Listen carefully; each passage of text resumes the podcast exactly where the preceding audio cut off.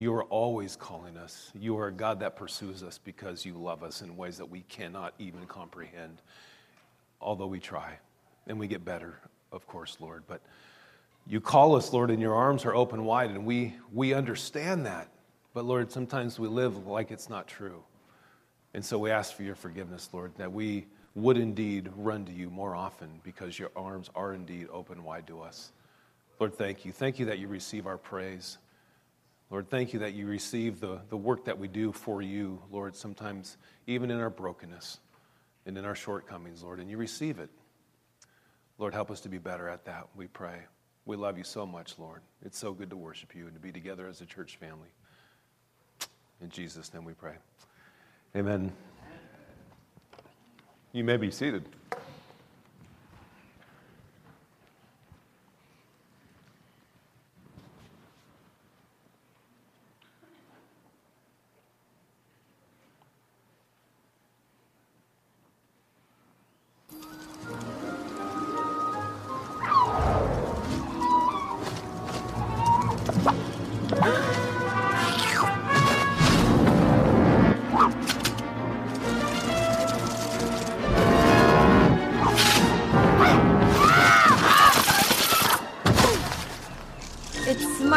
Travel in groups.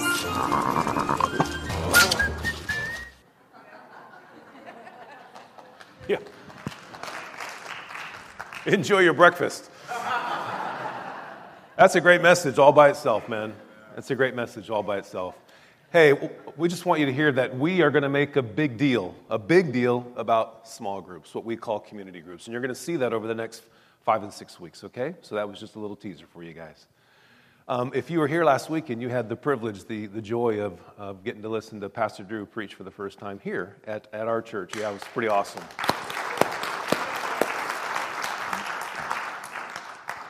So I'm just going to let you do it again.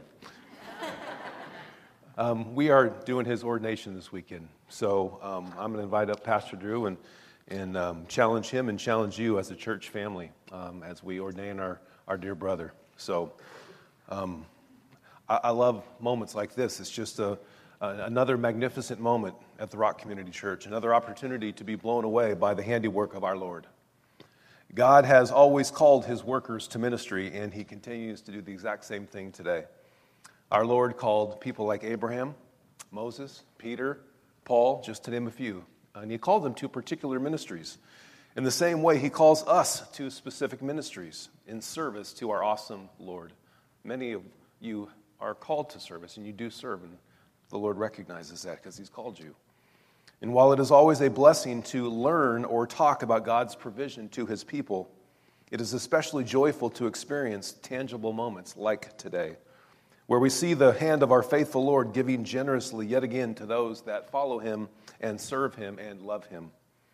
We are here to recognize and ordain Drew Hunsley as a pastor of the Rock Community Church along with his wife Carrie and their four amazing children, we clearly see this family as being sent to us from the Lord, a blessing and a gift to the Lord's church, to you guys.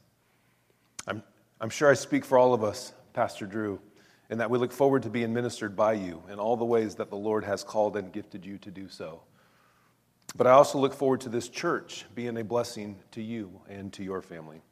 I hope and pray that we can come alongside you and your family and minister to you in practical ways so that you experience the joy of serving the Lord in the context of a church community. I challenge you, church, to keep this family in your prayers at all times. Will you do that for them? So, what is ordination? Ordination is simply a declaration by the leadership of, of this church that Drew has earned our confidence and our endorsement for specific forms of ministry. Ordination recognizes that the elders have had plenty of time to interview, observe, and experience the biblical qualifications of Drew Hunsley as spelled out in Holy Scripture. It also recognized, Drew, that you are committing to a life of integrity and highest ethics, and that you are ready to live that kind of life. Ministry simply demands a higher standard. With that being said, Ephesians 4, verses 11, 12, and 13 say this. It says, it, it, was the Lord who gave some to be apostles, and some to be prophets, some to be evangelists, and some to be pastors and teachers, to prepare God's people, you guys, for works of service, so that the entire body of Christ may be built up until we all reach unity in the faith and in the knowledge of the Son of God, and we become mature, attaining to the whole measure of the fullness of Christ. And so the Lord orchestrated this for the body of Christ. Drew, I'm going to ask you some questions that I would like for you to seriously consider before you reply. Drew, you have been called to this biblical ministry. First question Have you considered seriously this biblical ministry to which you are called? I have. Second question Will you strive to encourage the church and others to a saving and vibrant relationship with Jesus Christ? Will you remain faithful to the teaching of Scripture, teaching the whole counsel of God as you teach within this church? I will. Drew, you do not enter this ministry alone. But you have the help and the support of the Father and of the Son and of the Holy Spirit, the great cloud of witnesses in heaven, and you have this church. Let's pray. God and Father of our Lord Jesus Christ, we come today with praise, O God, that Jesus died for us and that we may bring our lives to him in return. We are thankful for this, your servant, who offers himself to the ministry of Christ. Grant Pastor Drew the spirit of wisdom that he may know you better. May his heart be enlightened by your word. May his feet be swift with the gospel of peace, his hands outstretched toward those in need, and his tongue ready with the message of Jesus Christ. May Drew, may his communication always be true to your word and his life consistent with his words. When discouragement comes, uphold him. In his successes, shield him from pride. May he fear God rather than man. Lord, work through Drew to do your will, to bring others to Christ, to build up the church, to extend the kingdom of righteousness. Be his constant companion, Father, and may he also be yours. May his life cause many to find salvation in Christ Jesus our Lord. It's him through whom we pray. And everybody said, Amen. Amen. Blessings, brother.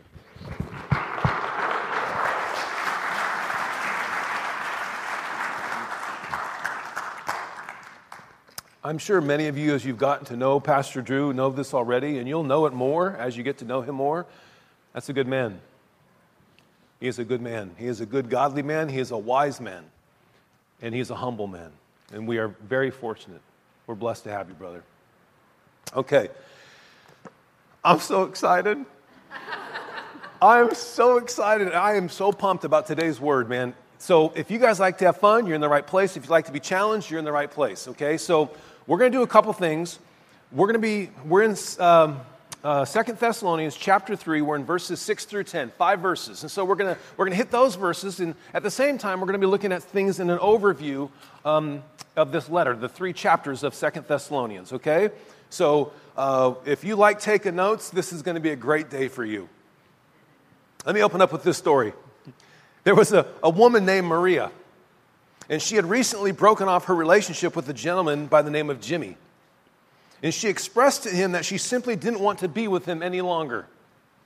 Wah, wah, wah. Well, roughly a year had passed since their breakup, and out of the blue, Maria wrote to Jimmy. And she said this She said, Jimmy, I miss you terribly. I think of you all day long and all night long. You dominate my mind, and I just don't know if I can be apart from you one day longer. Jimmy, Let's reconnect. P.S. Congratulations on winning the lottery.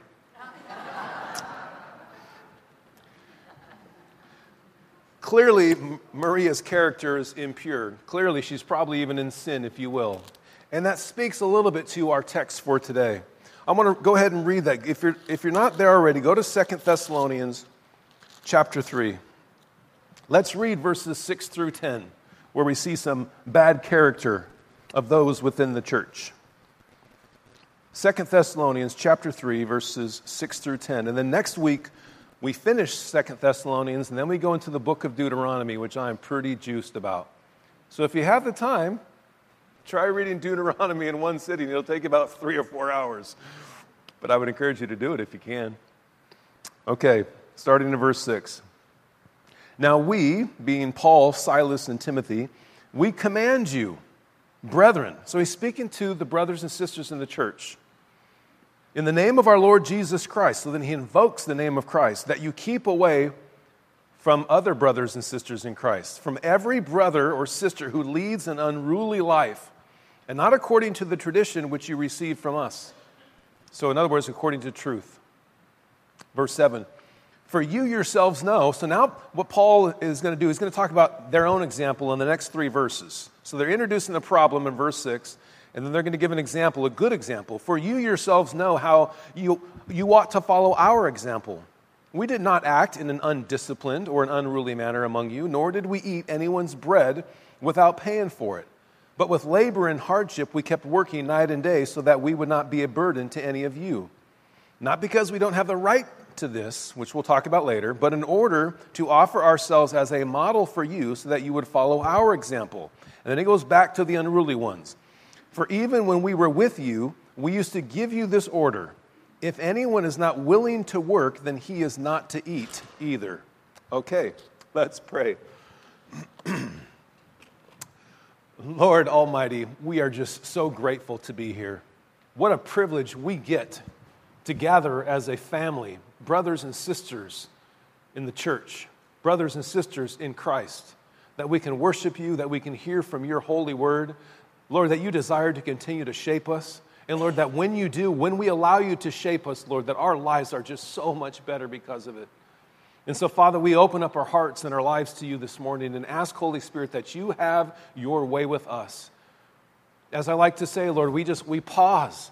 We pause. All the stuff that's going on in our lives, Lord, we pause for you to worship you and to hear from you and to learn from you, Lord. We ask all this in the mighty name of Jesus. And everybody said, Amen. Okay, so let me give you some context. It's obvious context, but let's do that nonetheless. We're in Second Thessalonians. That comes right after First Thessalonians, right? There's a First Thessalonians and a Second Thessalonians. Second Thessalonians is quite simply it's a follow-up letter from Paul, Silas, and Timothy. In First Thessalonians, we find a church that is living out their faith with excellence. Do you remember that? In, from First Thessalonians, he's saying you guys are living out your faith with excellence. And yet, in that first letter, two times, what does Paul say to them? You're living your life with excellence, your Christian life with excellence, but twice he says to them what? Excel still more. Wow. So then, Paul, in his second letter, he opens his second letter by commending them for doing exactly that. He opens up Second Thessalonians saying, You have indeed excelled still more. What a great way to open up that second letter. Go to chapter 1, verse 3 of Second Thessalonians so we can see that Paul does just that. Chapter 1, verse 3. So after his uh, very typical greeting in verses 1 and 2, verse 3. We ought always to give thanks to God for you, brethren. Ought always means we're obligated. We are obligated to give thanks to God for you, as is only fitting. Why? because your faith is greatly enlarged and your love for each other is growing ever greater. He said that I told you to excel still more, and you've done just that. And so he commends them. Okay. However, the letter goes on to address an issue that had arisen within the church. This is shocking, I know. A church with issues. A church that Paul founded with issues, no less. Say it isn't so. Turn to chapter 2 now of Second Thessalonians, verses 1 through 5. Let's see how this issue starts to unfold. So I'm going to be giving you some puzzle pieces, and we're going to put this all together. Now we're in chapter 2, verses 1 through 5. Now we request you, brethren, with regard to the coming of our Lord Jesus Christ and our gathering together to him. So now he's saying, hey, there's some misinformation there's an issue about understanding the rapture and the day of the day of the Lord, the day of judgment. Let's continue. That you not be quickly shaken. So somebody's trying to upset the church. Don't be quickly shaken from your composure or be disturbed by one of three things either by a spirit or a message or a letter as if from us, to the effect that the day of the Lord has come. So some people in the church were confused and thought that the day of the Lord had, they were in the midst of that, or they, they'd missed it. Okay, verse 3 Let no one in any way deceive you, for it will not come unless the apostasy comes first, The man of lawlessness is revealed, the son of destruction, that's the Antichrist, verse 4, who opposes and exalts himself above every so called God or object of worship, so that he takes a seat in the temple of God, displaying himself as being God. And then verse 5 Do you not remember that while I was still with you, I was telling you these things? So they forgot some things. Okay. So, where am I at? I lost track. Okay. So, let's explore the reason for the issue in the church. Okay? So, Paul's saying, hey, you, there's some misinformation about the, the, the rapture of the Lord, there's some misinformation about the day of the Lord. So, let's revisit verses 2 and 3. In verse 2, he says, Don't be quickly shaken from your composure or be disturbed either by a spirit or a message or a letter. And then verse 3 says, Don't be deceived. Is that the reason for the issue? Is it the spirit? Is it the message? Is it this letter? Is it the deception? Is that the, is that the issue that Paul's addressing? Maybe. But I say no. Look, the issue really is in verse 5. Let's reread verse 5. He says, Do you not remember that while I was still with you, I was telling you these things?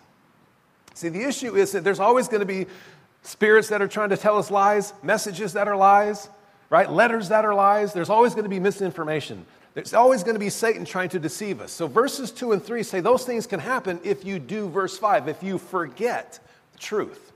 That's the real issue, is a forgetfulness of truth. The reason for the issue was not deception. It wasn't lack of information. It wasn't bad information. It wasn't a poor interpretation of information. It was that they forgot some information. You see the difference? Okay. So, check this out. I think it would be fascinating to be tested on our Bible knowledge. I think it would be fascinating if we can be tested on our Bible knowledge, but not the test that you think I'm thinking of. Not to be tested on what you know, but to be tested on what you've forgotten. Wouldn't that be interesting?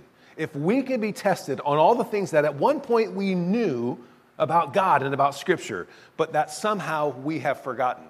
They're having an issue because, not because of what they knew, but because of what they had forgotten. Paul says, Do you not remember? We talked about this when I was there with you, but they had forgotten. I think it's interesting. Go to 2 Peter, a little to your right, after Hebrews and James. Go to the right of your, uh, uh of your Bible. Hebrews, James, then you have 1st and 2nd Peter. Go to 2 Peter chapter 1.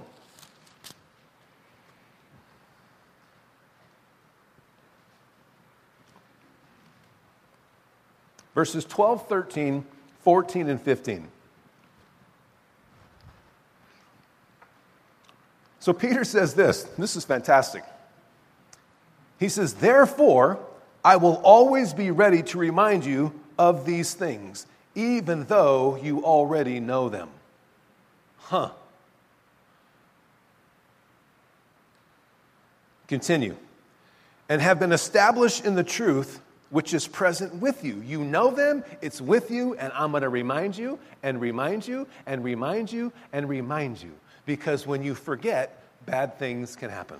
Verse 13, he says, I consider it right, as long as I am in this earthly dwelling, that means his body, to stir up, to stir you up by way of reminder. I'm going to do it all the time, church. Verse 14, knowing that the laying aside of my earthly dwelling is imminent. He knows he's going to die soon physically. As also our Lord Jesus Christ has made clear to me. Verse 15, and I will also be diligent that at any time after my departure, you will be able to call these things to mind. That's the whole key. The reason for the reminder and the reminder and the reminder and the reminder is so that you can call those things to mind when you need to. We cannot be reminded enough. We can't. So here's just one practical application for you as a church. If or shall I say when, I preach an entire sermon and you learn absolutely nothing. You have one of two things. You can come up to me and say, I learned nothing, or you can say, Pastor, thank you for the reminder. See the difference? That's your practical application. And that's okay. It's like, I've heard this before, I've heard this before. That's fantastic. That's what Paul says. We need to be reminded so that we can recall things in the moments that we need to. I love that. Church, let's not shun reminders, let's embrace them. Don't shun the reminders, let's embrace reminders. Okay, I want to go back to our text. Let's go back to Second Thessalonians. Let's reread verses 6 through 10. 6 and 10 are the, are the unruly ones. 7, 8, and 9 are the good example Paul, Silas, and Timothy. So you got verses 6 and 10 are the unruly believers in the church. In 7, 8, and 9, in the middle of these unruly ones are the good example Paul and Silas and Timothy. So just think about it that way. Let's go to verse 6.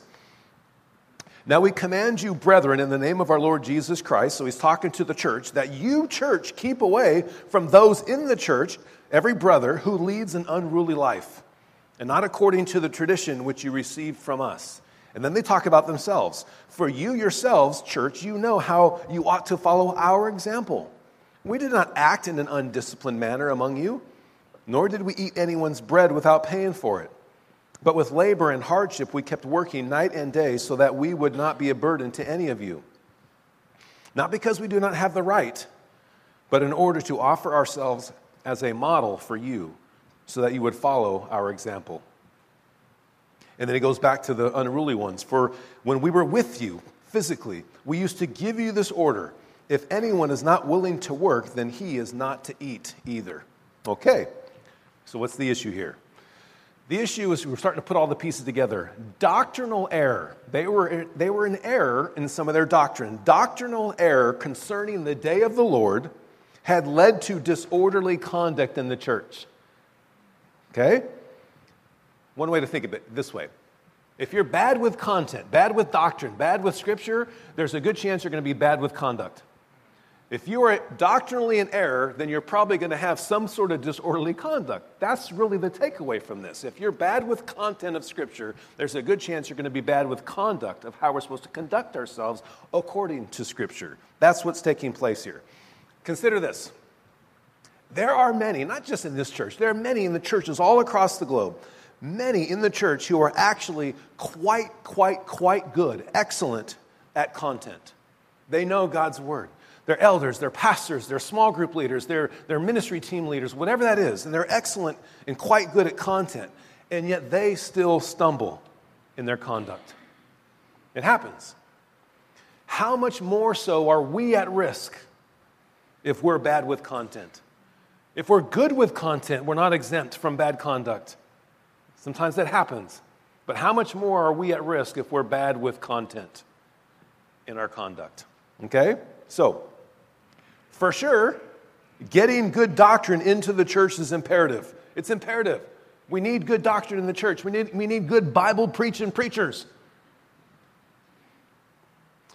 But just as critical as that is what? Remembering it.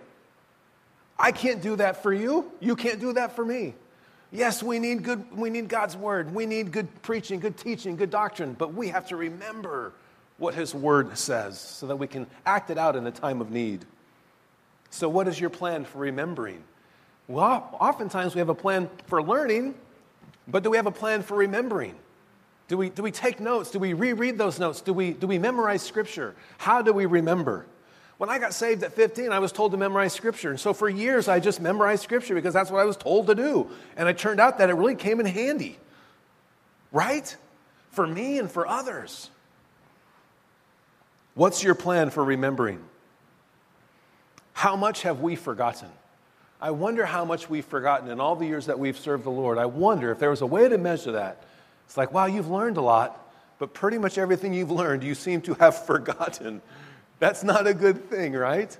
How do we remember? Is there any disorderly conduct in your life or my life? Because if there is, that probably reveals that we have some error or some forgetfulness in our doctrine. Hmm. Now, go back to chapter 1, verse 4. Chapter 1, verse 4. Here's another piece of the puzzle of what's going on in the second letter. So after verse 3, he says, You have excelled still more. He says, Therefore, we ourselves, we speak proudly of you among the churches of God.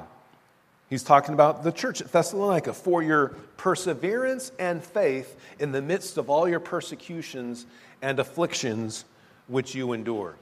So, what he's, so he's writing them, and they're going through some hardship, and they, they were confusing this hardship and affliction that, that the day of the judgment had come, and that's where their confusion was. And as we already read, he says, No, certain things have to happen. You're just going through some stuff. So, persecutions and afflictions, along with the deception from chapter 2, right, in the form of a spirit or a message or a letter, caused some to mistakenly believe that the day of the Lord was here, and so in that error, they quit working. This is what's happening in verses 6 through 10. They just said, Oh, okay, persecution, affliction, oh, must be the day of the Lord, I quit my job.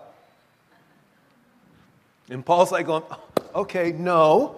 And now they're leeching off their brothers and sisters in Christ. That's just the best way to say it. And he's like, Not cool.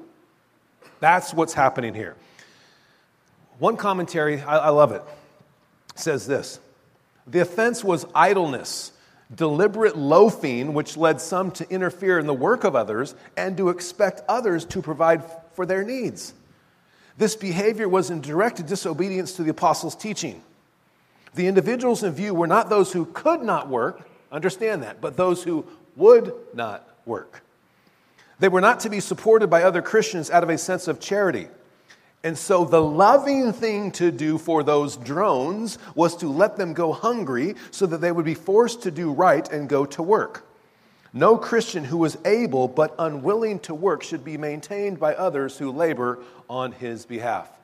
That's really well put. That's what Paul is speaking into. So, I think all of these puzzle pieces is simply a picture of our Christian walk. Go ahead and throw that next slide up. We awake each day battling these three things, right? From chapter 1, verse 4, persecutions and afflictions. Life just happens, things happen to us, right? This is life. And then there's an enemy trying to deceive us, right? That's life. And then if we don't remember the truth, then our conduct is in question, right? So we have this hardship that's going on, this deception that's taking place. We lose sight of truth, somehow we forget it, and then our conduct is in jeopardy. That's really all that's happening in Second Thessalonians, all three chapters. This is the summary, if you will, of this letter. So, with that, I want to give us four things that we're going to take away four declarations or questions. Two of them are declarations, two of them are questions. Here's the first one The Word of God is both formative and corrective. The Word of God is both formative and corrective. It forms you, Sure, it tells us how to be, how to be Christ like. But when we're not, then it'll also correct us if we let it. Go to 2 Timothy. Just to your right of Thessalonians is 1 and 2 Timothy. Go to 2 Timothy chapter 3.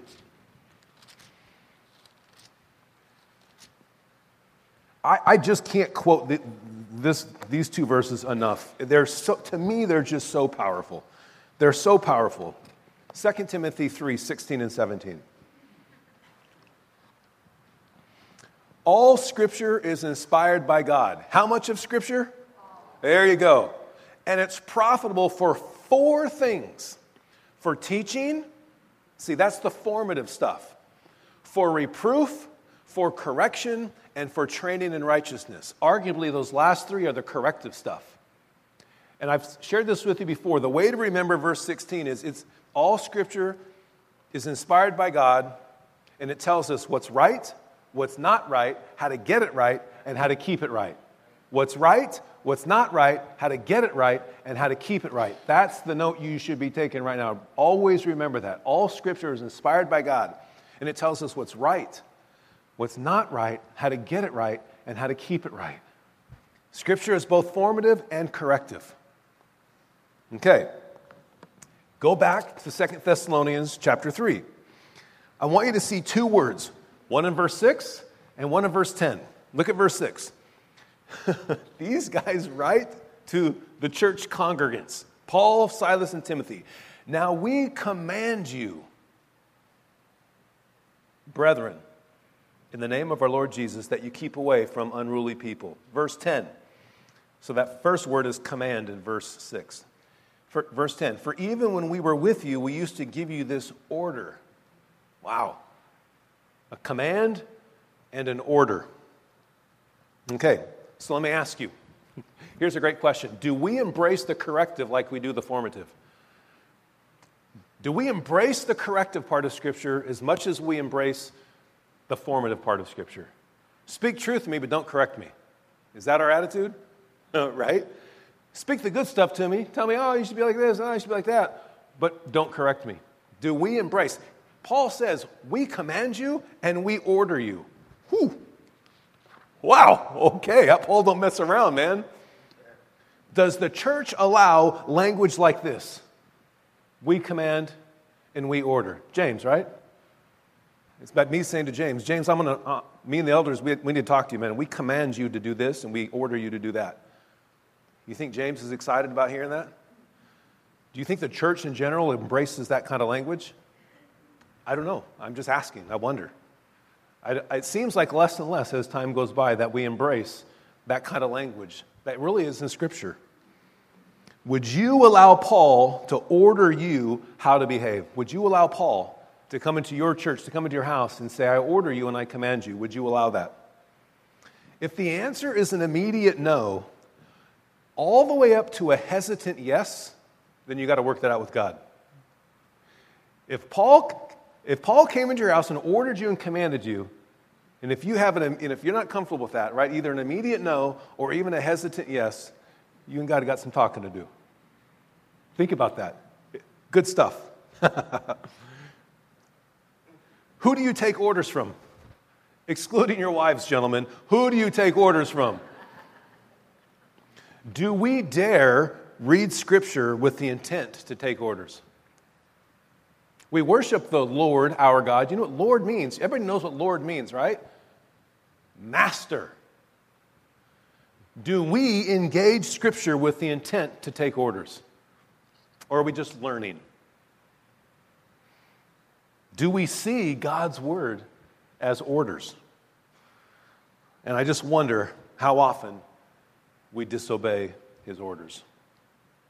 That's the first takeaway. Here's the second one. Verse 6 self explains what an unruly life looks like. The NIV calls it idle or disruptive. Verse 6 gives its own definition of what an unruly, disruptive life looks like. Let's read verse 6. We command you, brethren, in the name of our Lord Jesus, that you keep away from every brother who leads an unruly life. He could have just stopped there. But he compares it. Here's the comparison who lives an unruly life and not according to truth, to Scripture. That's the opposite of an unruly life. If you want to know what an unruly life is, it's a life that's not lived according to Scripture. Go ahead and put that up. An idle, destructive, unruly life is anything not according to God's Word. That's what verse 6 tells us. Stay away from anybody who leads an, who leads an unruly life and not according to truth. So if you want, am I leading an unruly life? Well, if you're leading it according to this, you're good. If you're not leading life according to this, you're leading a disruptive, unruly, disorderly life. Wow. I love clarity in Scripture. Third question, takeaway. How serious do you and I, the church, take sin? How serious do we take sin? Well, I want to talk about that. How serious do we take sin in ourselves? That's a great question. How serious do you take sin in your own life? And then, how serious do we take sin in other people? Well, is that our place, Pastor? According to Scripture, it is. Ooh. Let's revisit verses 6 and 10. I'll read them again. We command you, he's talking to you guys. Each person sitting in a chair as a congregant, as a member of a church. Think of it this way we command you, congregant, in the name of our Lord Jesus Christ, that you keep away from other congregants who lead an unruly life and not according to truth. Verse 10 When we were with you, we used to give you this order if anyone is in sin, not willing to work, then he is not to eat. Deal with the sin, O congregant. Wow. So, for sure, for sure, we expect the unrighteous to be unrighteous, but not the righteous. For sure, we expect the unrighteous to be unrighteous, but not the righteous to be unrighteous. So when the righteous are unrighteous, Shouldn't we do something about it? Wow. Okay. So, arguably, here's what's the trip. In verses 6 through 10 are five verses for today. I'm just, I'm just making this argument that verses 6 through 10 are not about the unruly, those that are listed in verse 6 and 10. Not about the unruly or the undisciplined. I'm even going to argue that it's not about the disciplined ones Paul, Silas, and Timothy found in verses 7, 8, 9. I'm going to argue that these verses are about the church, the congregation, about taking sin serious in their brothers and sisters in Christ, because that's who he's talking to in those verses. He's saying, Brothers, stay away from those who are leading a sinful life. Hmm. The church was obligated to deal with discipline. They were obligated. And Paul's reminding them of that. So, does it seem unloving or loving for the church to take sin serious? Does it seem loving or unloving for the church to take sin seriously? What's the answer? Loving. It's loving that the church takes sin seriously. Keep in mind the purpose for that. One commentary says this I couldn't put it any perfectly, so I just copied. The ultimate goal of the church was to see the errant one repent, return to a Christ like lifestyle, and return to the fellowship of the church. That's the purpose of it. So imagine. Imagine this. Imagine if we were to adopt the following slogan and put it on our building and then the sign on the corner Welcome to the Rock Community Church, a congregation that takes sin seriously. What do you think? Yeah, I hope you like it because we're in print as we speak. Isn't that interesting? I don't know if that's much of a marketing campaign. Do you think people would show up or not show up? It's interesting. I think on some level that would really scare people, but who knows? Like it'd be interesting if people say, It's about time. I want to try that church, a church that takes sin serious. Maybe, right? Interesting, isn't it? Our fourth takeaway question What is your tendency? To navigate life through rights or through sacrifice? Look at verses 7, 8, 9. When Paul and Silas and Timothy were talking about themselves, they're a good example. Paul says, For you yourselves know how you ought to follow our example. We did not act in an undisciplined manner among you, nor did we eat anyone's bread without paying for it.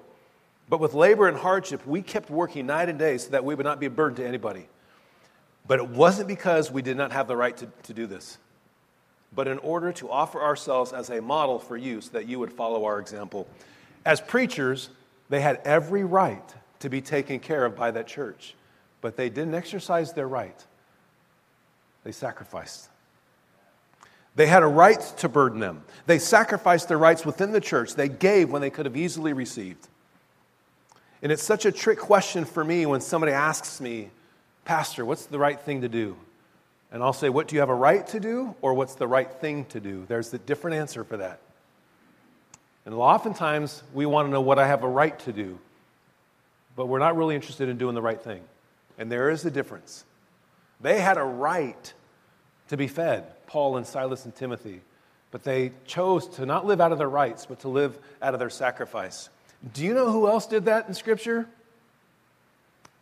Jesus Christ did exactly that. And we're going to close with a passage out of Philippians. Go to your left in Scripture.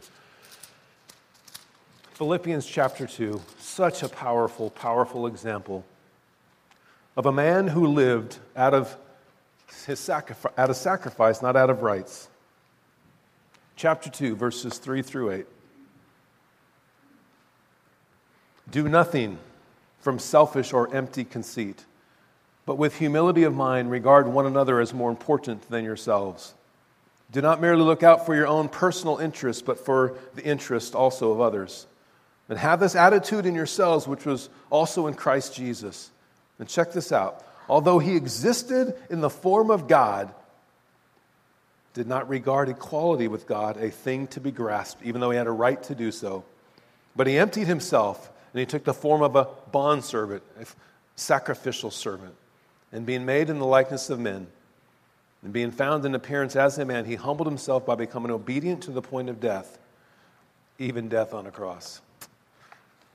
You guys, thank you so much. I just love doing that with you. God is so good. I'm going to invite up the worship team. They're going to close us in, in song, and I'm going to pray. And if you need prayer after our service, please come visit our prayer team down in the corner. Let's pray. God, we are so incredibly, incredibly grateful and joyful for the clarity that is found in Scripture. Lord, you are serious about sin. So serious that you sent Christ to die for our sin. But Lord, we have to die to our sin as well. We have to take sin seriously. And so, Lord, we ask that you would continue to help us to do that. Lord, I thank you for a church that embraces truth. Lord, we thank you for your word that is both formative and corrective.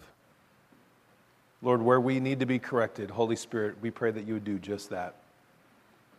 We pray, Holy Spirit, that you would speak to us. We pray, Lord, that you would use our brothers and sisters in Christ to nudge us out of our sin because they love us. Lord, we love you and we thank you. In Jesus' name, amen. Where's my table?